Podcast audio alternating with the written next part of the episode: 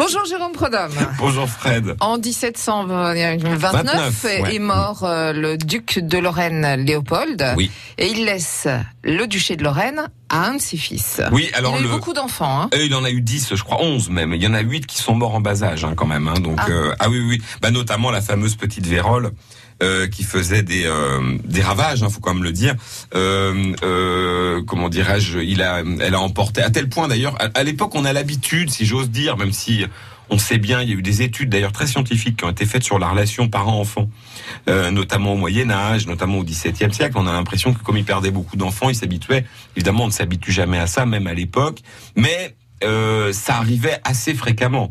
Euh, donc, euh, bah, on faisait, on, on appelait ça la fatalité. Enfin, d'ailleurs, on, on- on connaît toujours ça quand on vit ce genre de choses. C'est parfois la fatalité, c'est-à-dire qu'il n'y a pas de raison. Là, donc la vérole, en plus à l'époque, ils n'ont aucune excuse. ils ont l'excuse, pardon, de ne pas avoir le vaccin. Vous savez que le, ce qu'on appelle l'inoculation n'arrive qu'au début du XVIIIe siècle pour les Anglais, grâce à une, une, une femme passionnante d'ailleurs, qui était la femme de l'ambassadeur de- d'Angleterre à Constantinople, enfin à Istanbul, chez les Turcs, qui avait remarqué ça qu'on on, on, on vaccinait les gamins euh, en leur mettant un petit peu de, de vérole sur une, une plaie faite exprès.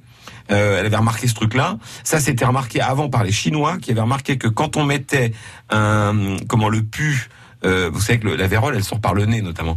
Euh, le pu euh, un peu moins de quelqu'un qui n'en était pas mort. Ça voulait dire qu'il était un peu moins fort, on va dire. Hein, le, ben, ça pouvait protéger de. Ça donnait une petite fièvre, mais on n'avait plus jamais la vérole parce qu'on pouvait pas l'attraper deux fois. Là, là, les enfants de Léopold. Alors là, eux, ils l'ont pas eu. hein. D'ailleurs, à tel point que Louis XIV, c'est ça que je voulais dire. En fait, Louis XIV a même écrit pour dire qu'il il, il était vraiment catastrophé pour eux. C'est vous dire si vraiment Louis XIV en a oui, perdu c'est vraiment ah oui oui. Alors comment d- d'autant que son fils aîné lui est mort à l'âge de 16 ans. Donc euh, euh, quand on sait qu'un enfant sur quatre mourrait, je crois, avant l'âge de 5 ans, euh, presque un sur deux avant l'âge de, de 15 ans, bon, on aurait pu le croire. qu'il était passé à travers les, les, les mailles du filet, puis finalement il est mort. Donc c'est son frère cadet qui s'appelle François Étienne, qui va devenir ipso facto duc de Lorraine. C'est-à-dire qu'on est bien d'accord que ça se passe pas devant chez le notaire, hein.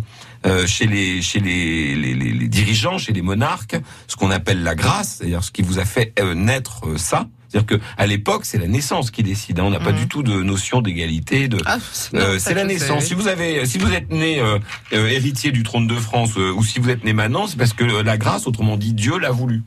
Donc vous n'avez pas de mérite, mais mais en même temps, bah, c'est normal. Donc quand quand le roi meurt en France, par exemple, vous avez une cérémonie qui, montre bien les, les choses à Versailles. D'ailleurs, c'est arrivé.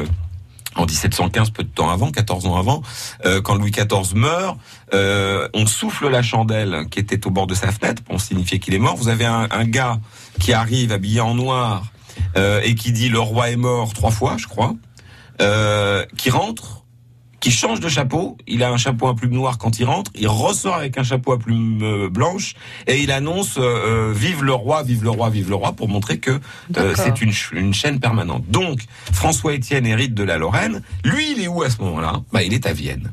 Il a quel âge? Il a une vingtaine d'années de mémoire. Euh, euh, il est, euh, il est à Vienne parce que euh, bah il est, il a été élevé. Léopold a repris la politique des ducs de Lorraine. Il a pris un coup à gauche, un coup à droite. Comme il a épousé une française, il a mis son gamin en Autriche. Si probablement. Ah, comme ça, il est bien avec les deux. bah, il essaie, ils ont toujours fait comme ça, les ducs de Lorraine. La seule fois où ils l'ont pas fait, c'est Charles IV, et on s'est pris la guerre de 30 ans. hein. Donc, bon.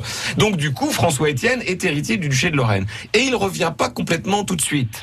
parce que lui, il est occupé à Vienne avec Marie-Thérèse. Marie-Thérèse, c'est la fille de l'empereur de Vienne, l'empereur d'Autriche. Elle est red dingue amoureuse de François Étienne, qui est François III de Lorraine. hein. il est devenu Ouais. François III de Lorraine. Et elle veut l'épouser. Et ça, la France refuse. Elle est et pas nous avons deux jours pour raconter la convention de Meudon. Moi, On n'est pas couché. à demain, on bosse. Hein. À demain. À demain. France Bleu Lorraine.